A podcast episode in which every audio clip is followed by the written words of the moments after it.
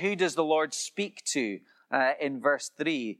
It's really interesting, the, the choice of words. Moses went up to God. The Lord called to him from the mountain and said, "This is what you are to say to the house of Jacob." Uh, Abraham, Isaac, and Jacob all received that covenant promise of blessing from God. And here's a reminder, God is keeping that promise. He said there would be four hundred thirty years in slavery, but then there'd be freedom. Then they would take possession of the land of blessing, and here they are on the move to become God's people, uh, to become a nation, to receive the land of promise. How did they get to this point? Again, verse four is making it absolutely clear it's all about God's initiative. You yourselves have seen what I did to Egypt. So there's a reminder, God has acted to judge uh, the enemies of Israel. The way that they are free is because God has acted decisively against Egypt. That's God's doing. You yourselves have seen what I did to Egypt and how I carried you on eagle's wings. So God delivered Israel, and then God, by his power, uh, protected, uh, provided for all of their needs while they're wandering uh, in the wilderness.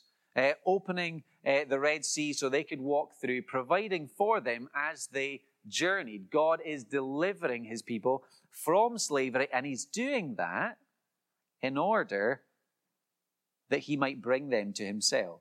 See that there at the end of verse one?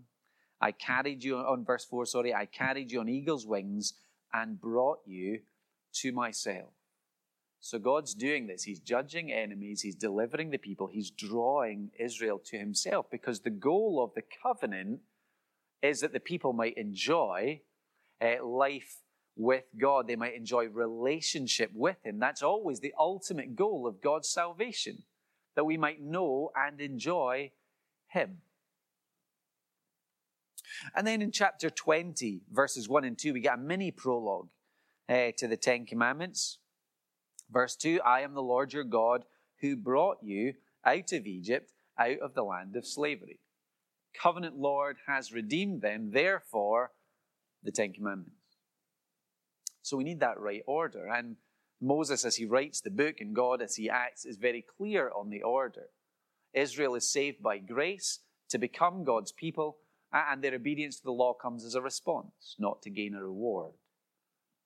It's about gratitude, not trying to gain favor. Um, Toy Story four is out. Um, and one of the one of the nice uh, stories al- along the uh, Toy Story uh, films uh, is that of the relationship between Mister Potato Head uh, and the aliens uh, who are saved from the claw and various other calamities. And maybe if you've seen Toy I think it's Toy Story two, uh, you'll remember Uh, the alien speaking to Mister Potato Head, saying, "You have saved our lives. We are eternally grateful." And Mister and Missus Potato Head can't escape these aliens who are always trying to do them good. Because they had been saved, they wanted to show gratitude by serving. And that's the point of the Ten Commandments. And that's the point of the gospel. Jesus has taken our judgment for sin. He has delivered us from our spiritual slavery. He has brought us into the family of God. Therefore, we obey as a way for us to say, we are eternally grateful uh, for your salvation. We honor God in our lives in light of his saving grace to us in the new covenant. It should be a joy to us to obey, because we remember what God has done for us in rescuing us and providing for us. So that's one reason to obey. We obey because of what God has done.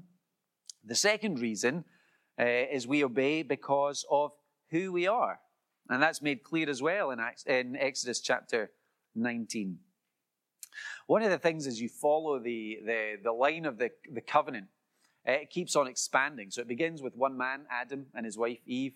Then one family, the family of Noah. Then the family of Abraham, primarily. Uh, and that expands now to one nation, Israel. And then you get to the new covenant, and you see uh, God's church goes fully global. Um, but as God is calling and as God is promising, he's also establishing for his people a new identity. And with that, then, new obligations for how to live. So verses five and six are really helpful in this regard. Now, verse five says, now if you obey me fully and keep my covenant, then out of all nations you'll be my treasured possession. Now, it's really important for us at this point to recognize that when God says, obey me fully, um, he's not expecting perfect obedience. I think we said that last time.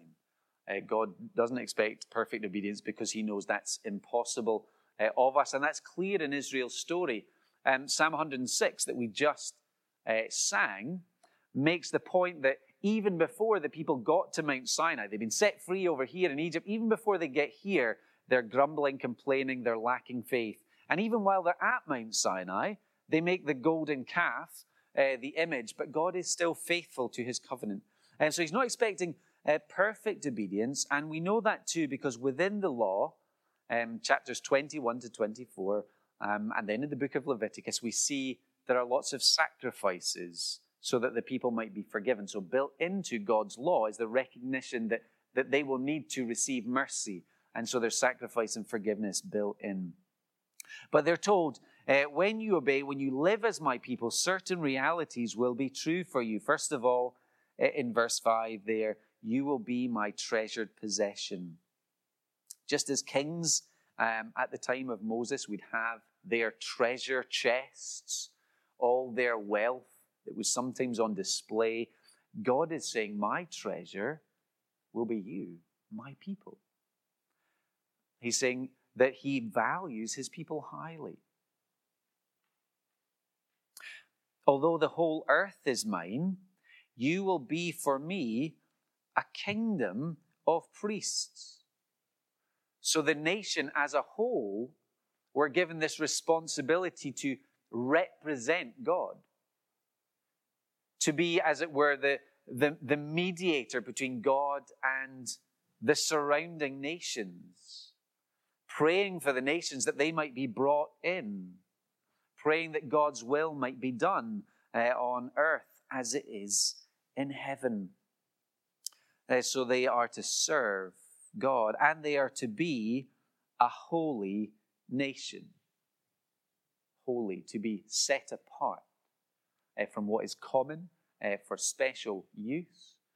The, the people of Israel, one of the things that their laws were to do was to set them apart as being different, living by a different set of values, following a different God, living as a holy nation, again with a, a mission aim. That as they lived holy lives to the glory of God, others were to be brought in. Now it's interesting. So God is blessing the people here. He's saying, you will be my treasured possession. You'll be a kingdom of priests. You'll be a holy nation. But those blessings are also obligations. And so they are to live out this new identity. But one thing that says to us then is that doing God's will is good for us. Rather than it being a, a chore, uh, these uh, acts of obedience are actually a way for us to receive God's blessing. Keeping God's law to honor our Creator, to honor our Savior, is good for us um, as people. Um, so this is who Israel were. And then Peter, when he is describing the church in First Peter chapter two, he goes to this passage and he uses the exact same language to describe the church. So in First Peter chapter two, verse nine, he says, you are a chosen people, a royal priesthood, a holy nation, a people belonging to God, that you may declare the praises of him who brought you out of darkness into his wonderful light. So there's a reminder too that for us, our identity is to have a, a missionary purpose. That we live to the glory of God, uh, to praise him for that wonderful change. We used to be in the kingdom of darkness and we've been brought into God's kingdom of wonderful light. And we are to live out that identity. Living to praise God, living to please God, living to serve God. That by faith in Jesus, we are a new creation, and our calling then is to live like this is true, to live those set-apart lives, uh, to live secure in our identity, knowing that we are valued by God, This is our mission as a church. You know, there are some cultures where, for example, there's a picture up there on the screen. If I was to say to most people here, probably most people on the street, the word Amish, then instantly we'd have ideas about value, about culture, about identity, living off-grid, uh, living a simple way of life, strong sense of community, horse-drawn carriages, sort of opposition to modernity. Their identity shapes how they live. And there are some cultures that are really strong and have that kind of influence. Well, when we say, I am a Christian, that identity should shape every part of our lives. Not just on Sunday, but every part of our lives. That God wants us to be communities of light and of love. It's one of the great things about simple things like going to the meadows and having a picnic. Here we are as a, a group of God's people brought together simply because that we love God and we love one another and we want to spend time together. Um, but in all that we do, we are to be declaring God's praise in our word and in our witness. Just like Israel, they were called together as this nation to represent God in the earth. So God calls churches together. He calls Christians together, places them in families and community groups and in congregations uh, so that we might display uh, the praises of God. And so it's important for us then to examine our own lives and to think, well, what is my identity truly based on? Whether we're Christians or not, we need to ask ourselves the question, truly, what is my identity based on? Is that then reflected in how I choose to spend my time or my money or the priorities that I set for my life? We're told that we should obey God's law because of who we are. And then the last reason uh, from uh, the prologue to the Ten Commandments for obeying the law, we obey because of who God is. So the rest of this chapter is really a reminder of the character of God, the one who enters into covenant with his people. So we're being reminded that there is a God who speaks. One of the unique things about the Ten Commandments is that they're spoken directly by God. Uh, so that the people hear uh, the voice of God. Uh, we know this because at the end, uh, towards the end of the chapter, of chapter twenty, chapter twenty and verse nineteen, the people say to Moses, "Speak to us yourself and we will listen, but do not have God speak to us or we will die." So here's the speaking God, speaking his will directly uh, to the people so that they can hear. And that was terrifying to them because they realized they were in the presence of a holy God. But, but there's good news there too, because we have a God who speaks, a God who relates, a God who wants relationship, a God who reveals himself so relationship is possible. One of the things that the Ten Commandments does is it reveals something of the character and the will of God, and that's good news for us. We don't need to be wondering, what's God like? How does he expect me to live? He gives us his word, and he gives us places like the Ten Commandments where that becomes really clear. And then ultimately the God who speaks, speaks to us through his son, uh, who comes in human form. Um, the God who speaks, is important for us to recognize too that this God who speaks, although he terrifies Israel because of his holiness, he is the God who is for them.